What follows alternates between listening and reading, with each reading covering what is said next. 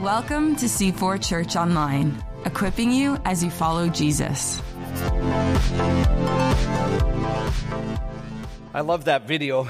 I love that it gets to portray uh, what God is doing, uh, not only here at C4, but around the world. And I, I love that we were able to capture some images of some places that we have chosen to partner with, uh, places like Bangladesh, uh, India, and Uganda.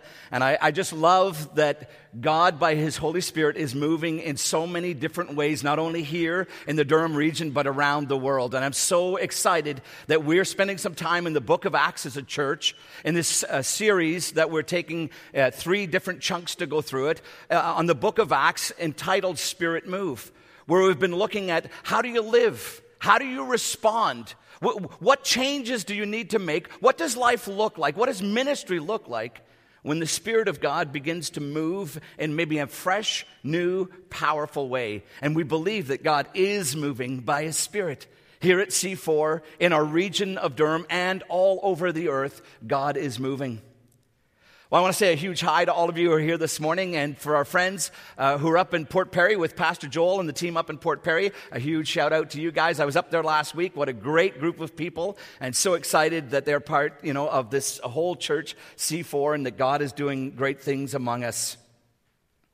God's heart has always been for the whole world. God loves all of the nations. God loves all people. Today we're going to camp out in Acts chapter 16. And so if you have a Bible, uh, a paper version like mine, I would encourage you to turn to Acts chapter 16. If you're using an electronic one, navigate to Acts chapter 16. Uh, all of the verses that I'm going to make reference to are going to be on the screen. So if, if you choose to follow along that way, then, then you can do that. In Acts chapter 16, we have Paul and his team, Paul and Silas, start out on what we know as the second missionary journey of Paul the apostle. Now, you remember last week, uh, Pastor Lori, when she was here teaching, she talked about Acts chapter 15 and how in Acts chapter 15 there was the first council, the first gathering, because there was a difficulty, there was a problem in the church. And so the council of Jerusalem happened when uh, all of the, you know, all of the apostles came together, all the leaders of the church, influential people all gathered together, and they really gathered around one question. And that one question it, was, has the gospel come to the Gentiles? And if it has come to the Gentiles, to the non Jews, is there anything of a religious nature that we need to add to the gospel and to the response to the gospel in order to validate them fully as believers, as followers in Jesus Christ? And I remember, you know, Pastor Lori, with great passion last week, talked about the centrality of the gospel and, and, and, talked about how the gospel, the good news of Jesus Christ, that we don't need to add anything to it in order to be reconciled fully to God and, and to each other. And in Acts chapter 15, we saw that Paul and Barnabas and the team, along with all of the other apostles, they stood in defending the power, the centrality, and the sufficiency of the gospel. And the Jerusalem Council concluded that Jesus had come to the Gentiles and that they had received the Holy Spirit just like the Jewish church had done, the early church in Jerusalem had done. And so they said, look, the gospel has come to all people. So we need to send out a letter to that effect saying there are those who are going out and who are teaching some things that need to be added to the gospel, but they don't need to add anything to the gospel. So in Acts chapter 16, at the start of Paul's second missionary journey, Paul sets off to bring the letter from the leaders uh, in Jerusalem to visit the churches that he helped to start, to encourage them in their faith, and to teach them the things that Jesus commanded, and to update them and to help them grow in their walk with Jesus. And so today we're going to pick that up and we're going to look at Acts chapter 16 and we're going to not go through every verse uh, in Acts chapter 16, but we're going to jump around to different parts of Acts chapter 16. So beginning in verses 6 and 7, we read this. Paul and his companions traveled through the region of Phrygia and Galatia.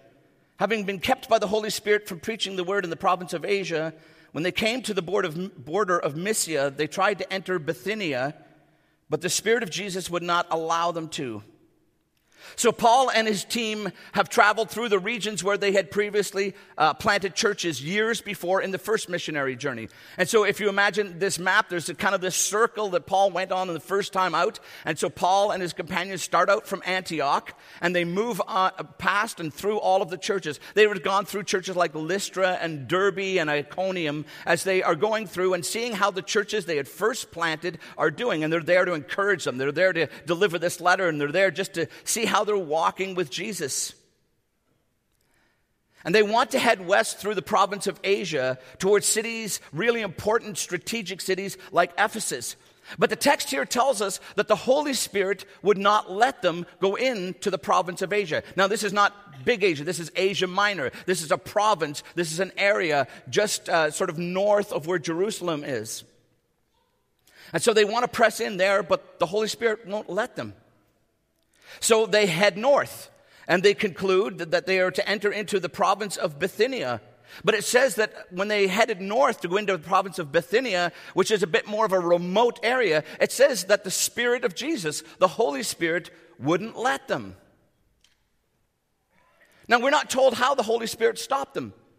You know, we don't know if it was through circumstances. We don't know if Paul and the team are going along and some things happened that helped them to conclude that the Spirit of Jesus wasn't letting them go into the province of Asia and wasn't letting them go north into uh, Bithynia. But we, we really don't know how that happened. Like, did somebody on the team have what we would call often a, a check in their spirit? Did someone have, like, sort of a, a feeling inside that said, you know what, guys, I don't feel good about this. I, I know that we've made the plans to do this, but I, I, really don't know if this is what we should be doing. Like, we really don't know. We, we don't, like, did their passports get revoked at the border? We don't know. We have no idea why they got stopped. But all we are told is that the Spirit of Jesus will not allow them to go. But you know what? I think that's not what's important in the passage. I think the methodology that the Holy Spirit used to stop the team from executing the plans that they had is not really the important thing.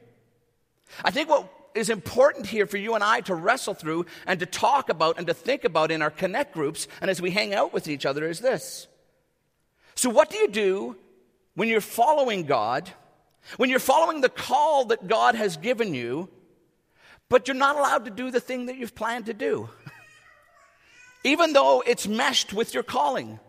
Even though the thing that you're planning to do is a good thing. See, for Paul and his team to take the, the gospel into the province of Asia or to go into Bithynia, these were unreached areas. And that was a good thing. And it certainly was in line with what God had called Paul to do. He was called to be an apostle to the Gentiles. And these places were filled with Gentiles. So why? Why did God not allow them to do that? But more importantly, what do you do when God doesn't uh, let you do what you plan to do, even though it seems the right thing to do? Well, here at C4, we talk a lot about prompting and planning. Anytime the plans that we have don't seem to have any traction, it's always a call for us to go back to Jesus. you see, this is really about us. It's really about us and our dependence on God. We, we can make plans, we can have plans, we can have great plans. We can have plans that are going to glorify God and further the kingdom of God. But when we get a no from God, God always gives us no's and God always tells us to stop. However, He does that for good reason. All the church knows that we are in the fall, Lord willing, going to launch a new site over in East Durham, uh, uh, probably in around the Bowmanville area, somewhere like that. And so, Pastor Chris, uh, who is our sites and services pastors, and, and Deb Early, who's our HR director, they, have been interviewing and hiring and looking at, at people and all that kind of stuff. We've had tons of people apply, but to date, we haven't found the right site pastor. We, we've had incredible people apply and we've, we've gotten close with a few and then they've said hey listen this process has been so good i now understand that god has something different for me and so god has clarified some things in some people's lives because of this.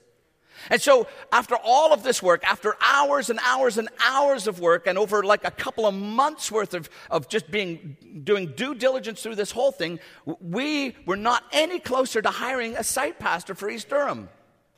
So people start getting nervous People start getting worried. Oh, what's going on? Like, uh, you know, is there something wrong with our church? Do people not want to work with Dave? Is that the problem? Right? You know, what, what's going on here? And so we met as a staff, and what we said was no, every time that there's not clear direction, what does the scripture always tell us? You stop. And so we called a day of prayer and fasting, where the staff and leaders in our church took a whole day to pray and fast and to say to Jesus, okay, we believe this is honoring to you. We believe this is the direction you have for our church. You've shown that over and over again, but we don't have the person yet. So, God, you know better than we do. You know way better than we do. And so we come to you now and we're asking questions and we're appealing to you to provide. See, it's not so important why they stopped here or the methodology that God used to stop them. But God is trying to teach them and God is trying to teach us something anytime He says no. And that's to always go back to Him, to always return to the one that we depend on, to always go back to the source of our leading and our guiding and our plans and our strategies. We must continually submit everything that we do and everything that we are to the Lordship of Jesus. Well, then in verses 8 to 10, it says this in Acts 16 So they passed by Mysia and went down to Troas. And during the night, Paul had a vision of a man of Macedonia standing and begging him, Come over to Macedonia and help us. After Paul had seen the vision, we got ready at once to leave for Macedonia concluding that God had called us to preach the gospel to them. So, just a quick side note for, for, for you super studious Bible, you know, the guys who drop the, the Jesus bombs in the middle of your connect groups. You, you see what's happening here. There's, there's a change in the pronouns, it's from they to we. Dr. Luke, who is the author of the book of Acts, uh, he now joins the team, and you'll see that there's three sections in the book of Acts where it goes, you know, from sort of the third person to first person, and then inclusive now pronouns uh, with, with Dr. Luke. And so you can look out for them as you go through. So Dr. Luke, the author, has now joined the team. But don't miss what's happening here. The team has literally gone as far as they can go. The Holy Spirit is preventing them from going into Asia and Bithynia. So they've gone west and they've come literally to an ocean. It's, it's, let me represent it this way, just using the stage because it's easier to do this way. They, they came up out of Jerusalem and they said, hey, listen, we're going to go over here to the province of Asia. And so they, they intend to go over into Asia, and God says, No, you can't go into Asia. The Holy Spirit stopped them. So they said, Okay, well, that's where we came from. That's where we were going. So God must want us to go this way. So they start going north now into Bithynia, and God says, No, you're not supposed to go into Bithynia. So they say, Okay, we came from there. We can't go there. We can't go there. We got to go this way. And they go this way, and they hit Troas. And what happens at Troas is there's a, there's a sea. The Aegean Sea is there. There's nowhere else to go. They've followed as best as they know how, but now they've come to a spot where they just can't go any farther. So they stop and they wait. Now, one of the things that you have to always remember as we're studying the book of Acts is Dr. Luke is really great on detail, but timelines sometimes are a little, you know, not off with him, but it just, he doesn't always give us timestamps on everything. So we don't know how long they waited uh, at uh, Troas. But we know that during the night, Paul had a vision. Often, Dr. Luke, in some verses, even between verses, there will be months, even sometimes years between different sections of Scripture, because it's a book uh, about history. It's a book that's recalling what happened, all of some of the acts of some of the apostles throughout history. So they stop because they simply can't go. They know where they came from, they know where they wanted to go, they know where they wanted to go, and we're stopped, and now they're at the end and they're like, okay, God, so, what happens now? I love that Proverbs uh, chapter 16 and verse 9 says this the, man, the mind of a man or woman plans their ways, but the Lord directs their steps. See, when we wait, when we're following God in our call, when we're following God in what we know that we're supposed to do, when we're trying to be obedient to God and suddenly we, can, we come up against an impassable situation, we know we can't go these ways, and, and there's a, an ocean here, and sure, we can jump in a ship, but where do you go? like it's a whole ocean in front of you. Will you wait for God? See, here's what I've learned about the providence of God over the years in my following of Jesus. We may not always get the full will and the full plan of God laid out for us, But God reveals His will and He reveals His plan to us, and His timing is always perfect. He is never late, He's often not early, much to my and your chagrin. I wish God would tell me a little bit more sooner so that I could adjust some things. But that's not how God works. See, what God is trying to test in me and what God is trying to develop in you and me is muscles of faith. And the more we exercise our muscles of faith, the stronger they get and the more they grow. The Bible speaks of open and closed doors. It's spiritual wisdom when you and I recognize both in our lives. You know, so often we're so quick to say, oh, God opened a door over here, but you know, that idiot that I'm working with, the door closed over here. We blame that on someone else. God, the scripture says, opens doors, and God is the one who closes doors. And we are maturing, we are growing, we are developing as mature followers of Jesus when we recognize not only the goes in our lives, but the stops in our lives.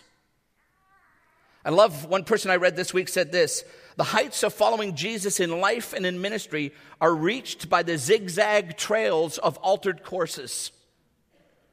As you and I look back on our journey with God, do you ever sit and look back and marvel at the zigzag course that God has taken you on? Often life is not a perfect straight line. So during the night, Paul has a vision. It's very simple, it's not complicated. Not difficult to understand, not difficult to interpret in any way, shape, or form. Paul sees a man, a Macedonian man, a European man in his vision, and this man is begging Paul. He is begging him and he is crying out and he's saying, Please, please come over here and help us. See, this is so significant because to this point in time, the gospel has not yet come to the continent of what we call today Europe. You think about that. For so many of us, for many of us in this place, we're of European descent. This is the place, this is the time that the gospel came to the continent that our ancestors came from so that you and I could hear the good news of Jesus. It's such a strategic moment. What if, what if God had not stopped them from going further into Asia? What if God had let them go north into Bithynia? You see, God cares for all of the nations. God cares for everyone who's beyond this border, everyone that we can only reach by going through extenuating circumstances. God cares and loves all of those people. What I find fascinating here is God has closed two doors, firmly shut two doors, but God has opened another door. Well, the Macedonians had a proud history. Their country was the seat of Roman power in the region, and yet they had this rich uh, Greek cultural heritage from the days of Alexander the Great and his father. Philippi the first city that they go to, Philippi, was a very, very strategic and important city in Macedonia. Retired Roman soldiers who had served well and who were faithful and honorable men were encouraged to settle in Philippi. And what, they, what happened and how they encouraged them was they gave them all of the benefits of Rome by settling in Philippi with the added bonus of never having to pay taxes back to Rome. Sweet deal. You can move to Sault Ste. Marie, and we'll give you all the benefits of Ajax and no taxes. This, what a sweet deal that would be. And so it's full of these uh, ex Roman soldiers, and, and it's the center and the seat of power. But this bustling city, because of the vision that Paul gets, this bustling city was in need of something far greater than culture or financial freedom or status or retirement on the golf course. It was in need of Jesus. It's in need of Jesus. And so this call goes out, and Paul and the team respond to this call. I love that in verse 10 of Acts chapter 16, it says this that after the team concluded that this was the will of God. There's this one word, concluded. See, Paul had a vision. But I want to believe and I want to understand, and I think from the rest of Scripture, I, I, believe that this is true. Paul had the vision, but the team, through prayer, through fasting, and through talking, and through strategizing together, the team concluded that this was the open door that God had provided. So important. So important that we understand these things. I'm going to talk more about that in just a moment. Well, then into verse 13. On the Sabbath day, we went outside the city, the city gate to the river, where we expected to find a place of prayer. We sat down and began to speak to the women who had gathered there. I, I love that wherever the Apostle Paul goes, he has a strategy.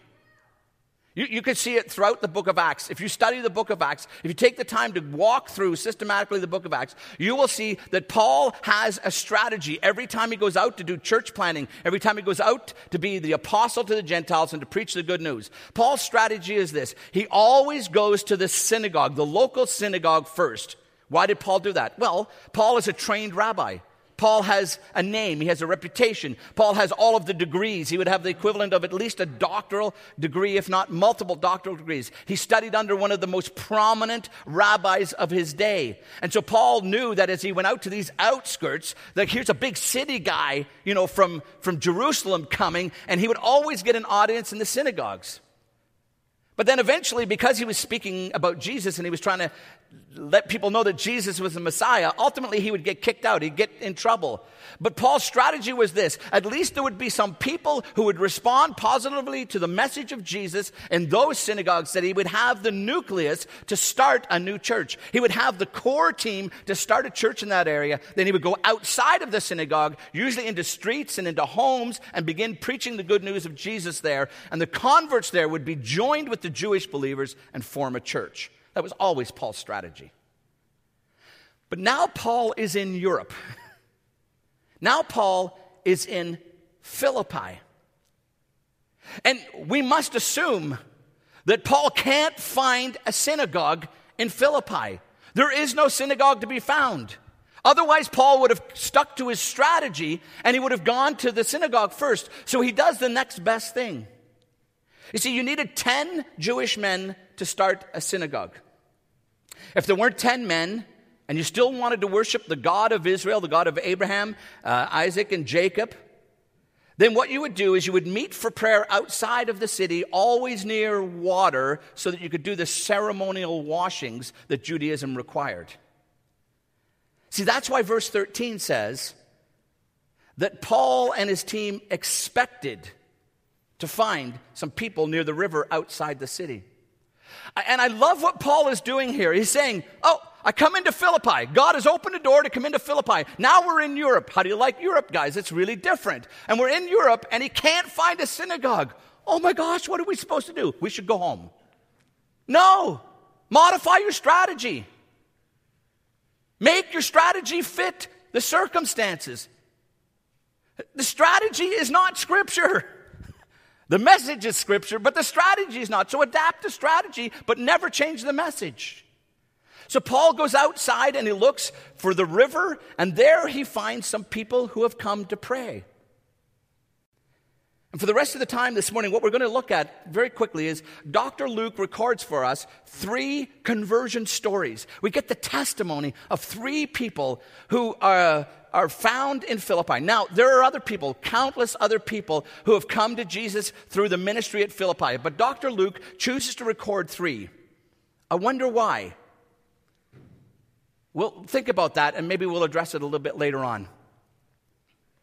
The first person we're introduced to is Lydia in verses 14 and 15. It says this One of those listening was a woman from the city of Thyatira named Lydia, a dealer in purple cloth. She was a worshiper of God. The Lord opened her heart to respond to Paul's message. And when she and the members of her household were baptized, she invited us to her home. If you consider me a believer in the Lord, she said, come and stay at my house. And so she persuaded us.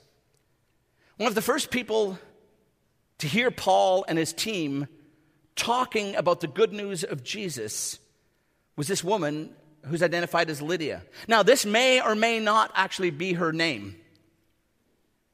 She is from Thyatira, a city that is in a region called Lydia.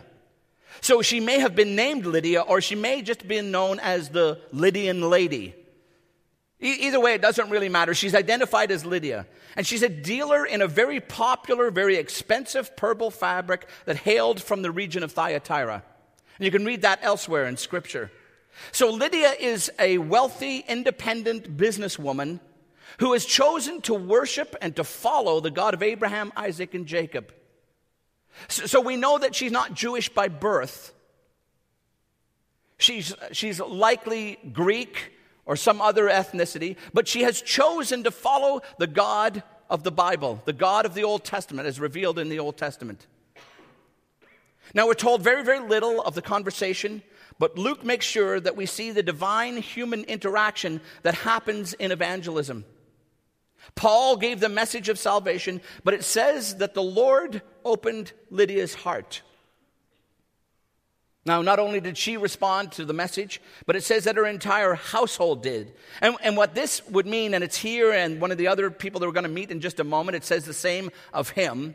This would mean any children that they had, plus any servants that they had. Anyone who was a part of their household, anyone who was normally under their roof, under their command, under their direct influence, is what this is talking about. So here's this woman, this wealthy businesswoman.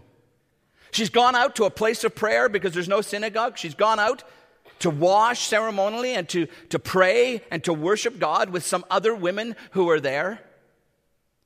And this traveling team shows up, and this team sits down and begins to share with them, I would imagine from the Old Testament right through to the events of Jesus' life, how Jesus was the Messiah. And Paul and the team share the good news of the gospel with Lydia and with all of those who are listening. And it says that the Lord opens up Lydia's heart and she responds. Well, excuse me. Well, the team are persuaded to stay with her at her house. And this is an interesting little note because it may well have been that this became the church at Philippi, the church that Paul writes to 10, 15 years later in the book that we called Philippians. Could, could this be the place? Could this be the very start? I mean, she's a wealthy woman. Maybe she had a larger home. Maybe she had, you know, some room for the church to meet. We, we're not sure. But it's interesting to wonder about that as the very first European convert. Well, the second person that we meet is a slave girl. We don't know her name. We meet her in verses 16 through 18. Once, when we were going to the place of prayer, we were met by a female slave who had a spirit by which she predicted the future. She earned a great deal of money for her owners by fortune telling. She followed Paul and the rest of us, shouting, These men are the servants of the Most High God and are telling you the way to be saved. She kept this up for many days. Finally, Paul became so annoyed that he turned around and he said to the Spirit, In the name of Jesus Christ, I command you to come out of her. And at that moment, the Spirit left her. There's a pattern that we notice in the life of Jesus and we notice throughout the New Testament that anytime that the Spirit of God begins to move, anytime that God begins to move in a community where people are now meeting Jesus, people are, are you know, coming to faith in Jesus for the first time, Christians are really getting their lives right with, with God and with one another, when there's a powerful move in renewal and revival and awakening, anytime that happens, guess what? Satan comes along and tries to disturb and to interrupt. You see, there's a battle going on. There's kingdoms that are in conflict with one another. And so that's what we see happening here. Now, this girl, she, she's following Paul and the team around. You know, at first reading, you're kind of like, hey, Paul, what's your big deal? Like, she's kind of like a great advertisement for you guys. This slave girl's following him around and saying, first of all, these people are from the Most High God. Check, true statement. And they're telling you the way of salvation. Check. Correct statement. So it sounds pretty good to me. I, I, don't know why Paul got so annoyed with her. Well, Paul's holy discontent is beginning to boil over several days. And after taking this for a few days, he's had enough. And the text says that Paul became annoyed, which literally means strongly provoked. And he turned to the girl and he commanded not the girl, but the demonic forces in her to leave her, and they did. So, why did Paul do this? Like, what she was saying was true, wasn't it? Well, even though what the demons said through her was true, their power comes from Satan, who is called the father of lies. Paul wants everyone to know that his power source is the one called truth, and that truth and lies cannot cohabitate. They cannot mingle together. There is no place for the demonic in the ministry of the Lord Jesus Christ. There can be no partnership, no joint venture, no helping each other out. These demonic forces are bent on destruction of the kingdom of God. They are liars. They have wrong motives. They seek to discredit legitimate ministry and they seek self promotion and not the glory of God. And that's why Paul is so upset about this. He cannot tolerate this. Paul makes sure that everyone is clear on spiritual conflict at the start of this ministry. Why? Well, remember, this is a new beachhead for the ministry of Jesus Christ. This is the gospel entering into Europe for the very first time.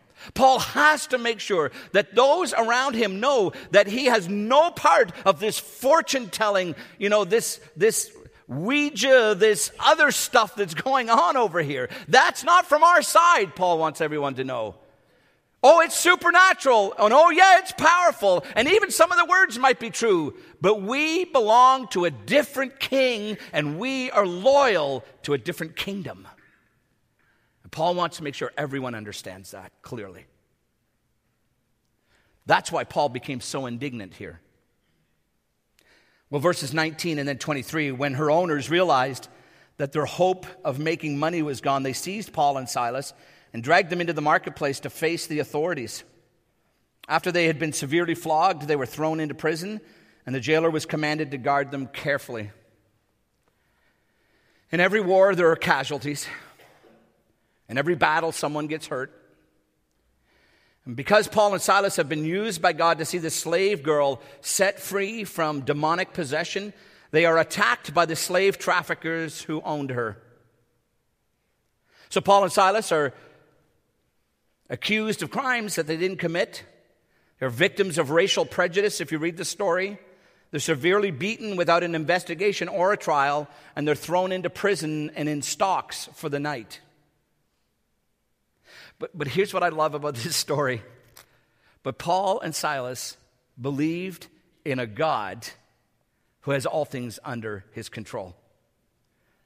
Paul and Silas believed in a God that no matter what the circumstances we find ourselves in, God can work in and through those circumstances for his glory and for the furthering of his kingdom. They had seen him do it in the past. Isn't this the God that weeks or maybe just months before, as the team came up and decided we want to go this way, and God said no, and they wanted to go this way, God said no, and they came this way, and God said yes?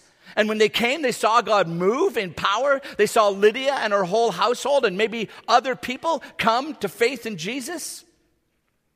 So if God can be trusted in the past, can we not trust him in the now and for the future? See, this is what this episode is telling us. This is what this episode is helping you and I to understand that Paul and his team believed in the power and the sovereignty of God. And you and I can believe in the power and the sovereignty of God too.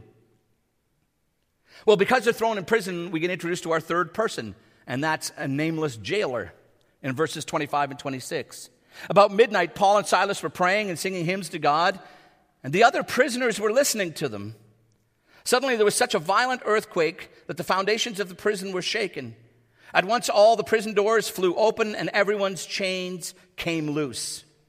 So, Paul and Silas, get this Paul and Silas, they're sitting on a cold jail floor. Their feet are in stocks. Their backs are bleeding from being flogged. They are in pain, they are tired, and they are freezing. But what are they doing? At midnight. Like, I don't know what I would have been doing. Like, for goodness sakes, I get upset when Some bozo three cars ahead in the Tim Hortons line orders something more than a tea or a coffee. I'm like, what do you mean? Like, give me a break. You're ordering like a bagel? And now you've got to give explanation? Aren't, don't you belong at Starbucks? Where everyone orders, you know, it's all custom made over there. This is the Timmy's lineup. Fast, let's go. Or have you noticed, uh, you know, because I know how I react. Like, I do a lot of renovations on my house. Did you see this green parking they now have up the Home Depot? Like for the electric cars? Are you kidding me? Right up near the front? What's a guy driving a Tesla doing at Home Depot? And he's not putting concrete and two by fours in the back. Right? Put his green parking at the other end and let him green walk. Us fat, lazy guys need the parking lot, parking spots up close. See, if I can, if I can, if I get all bent out of shape over that, what am I going to do in this situation?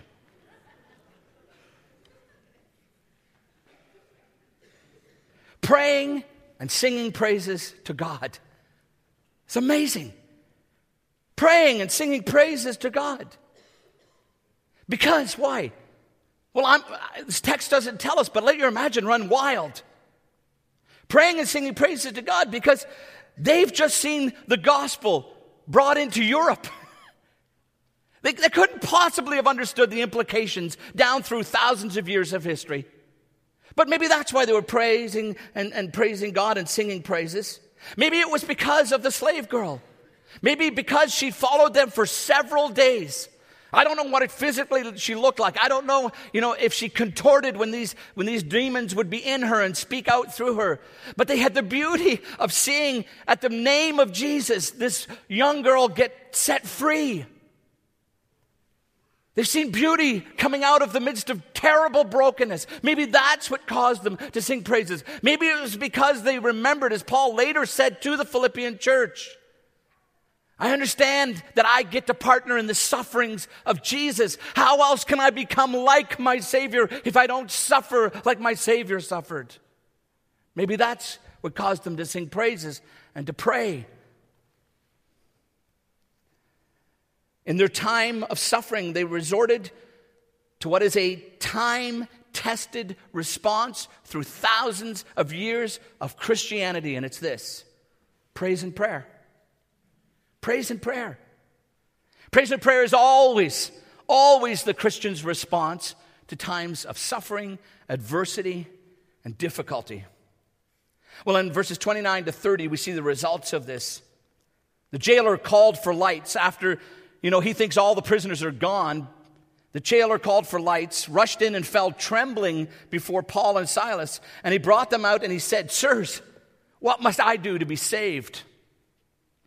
Not only were the other prisoners listening, but I think the jailer might have been listening too. He's heard Paul and Silas. They've been singing praise and they've been praying. What were they praying about? Well, maybe they weren't praying the North American prayer. Oh God, get me out of this situation. You know, in my travels throughout the world, that's how typically us North Americans pray. Lord, get me out of it. Lord, prevent it. You know how the rest of the world prays? Lord, help me to have the grace and the stamina to go through it. That's how the rest of the world prays. So maybe Paul and Silas were praying for those around them, for their fellow prisoners, for those who'd been condemned to death, that they'd somehow meet Jesus in that jail before they were executed. Maybe they were praying for the jailer and saying, This man who is so brutal, who is so harsh, who seems to enjoy his job a little too much, maybe this guy could come to know the saving knowledge and the beauty of the Savior. We don't know. But when this miracle happens, he rushes in and he's trembling before them because he knows his very life is at stake now. And he says, What do I need to do to be saved?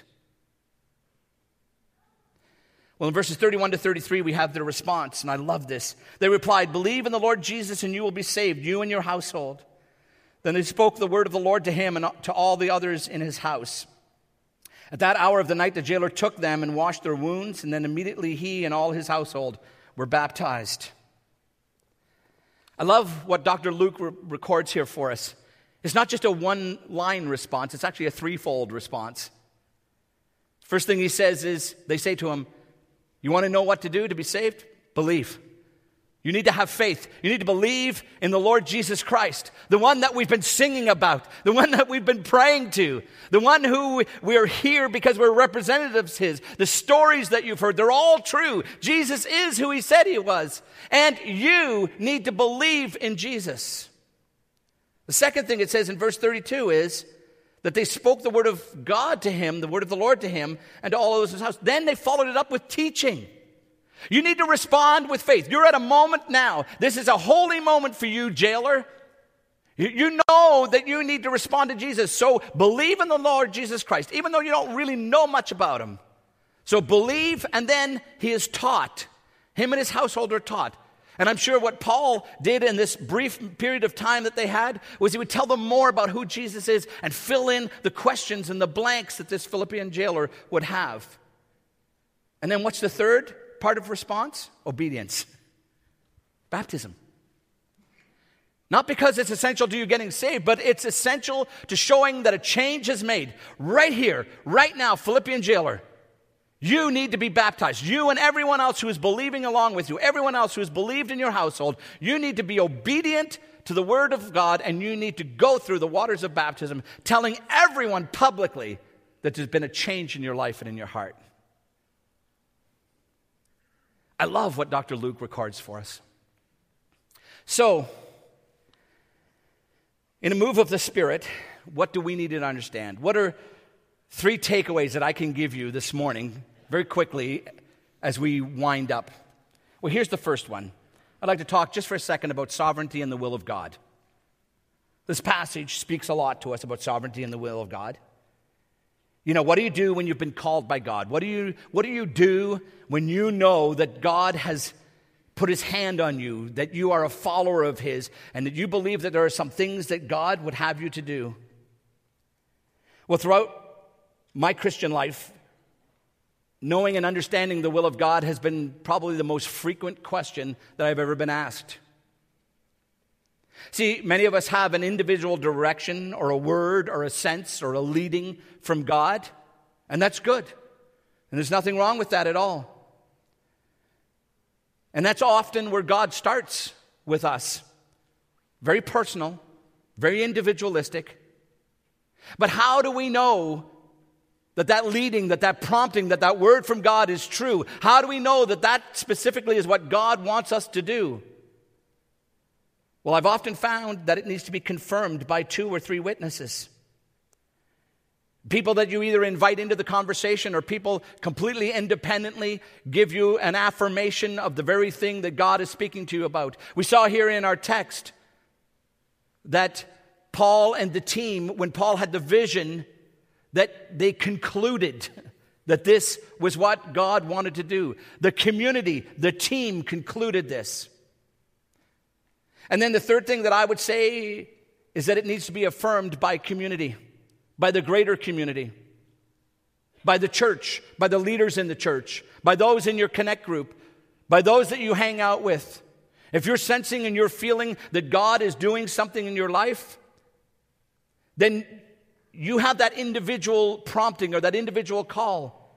You should, you know, seek direction further from God through His Word and through your prayer time then you should be looking for God to provide to you one or two or three, you know, people who would affirm that. And then ultimately you should be looking for the whole church to affirm that. See, there's some things called common faithfulness that we all are called to do. We're all called to pray. We're all called to serve. We're all called to witness. We're all called to give. There's a, a many, many things that what we would call common faithfulness. But then there are specific assignments that God, through this Holy Spirit, prompts people for. And in those specific assignments, you need to seek sovereignty in the will of God.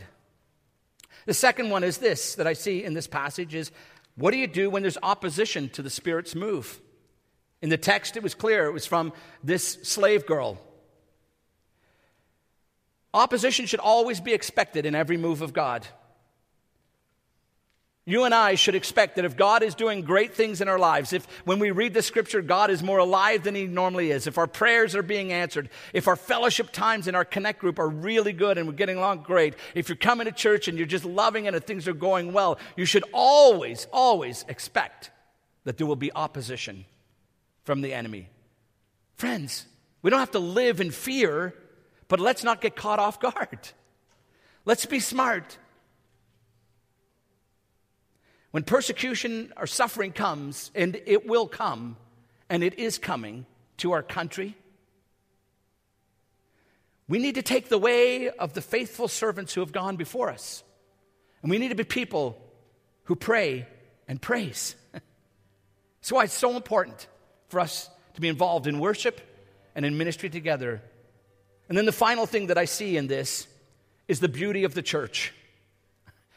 Where else does a wealthy businesswoman hang out with a former demon possessed girl and likely a Roman jailer, and they all get along wonderfully well together? But that only happens in the beauty of the church. Because we all know that we have a past. And yet Jesus has forgiven us. And that there's this level playing field at the cross. You know, this week I threw out just for fun a little thing on Facebook and said, "Hey, why don't you tell me if you're not, you know, if you're not Canadian, what's your ethnicity? What's your background?" And, and many of you responded. I, I did that because I wanted you to see and I wanted myself to see the beauty of our church. where else, where else does a kid from Northern Ireland, born into very troubled times, hang out with a woman who's from Argentina, my friend? Where, where else does, does a guy who's born in Canada, you know, and has had a great career get to hang out with, with my friends back here from Burundi in East Africa. And, and the stories go on and on and on, and, and they're so complex, all of the connections. But you know what the one thing is in common? It's the beauty of the church. This is the only place that you and I get to experience that.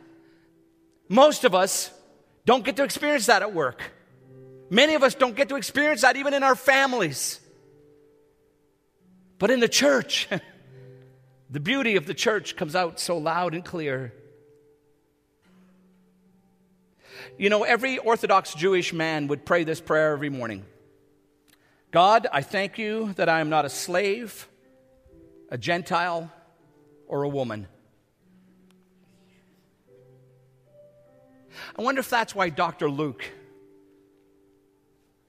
told us about two women a slave, and a Gentile as the foundation of the church in Europe.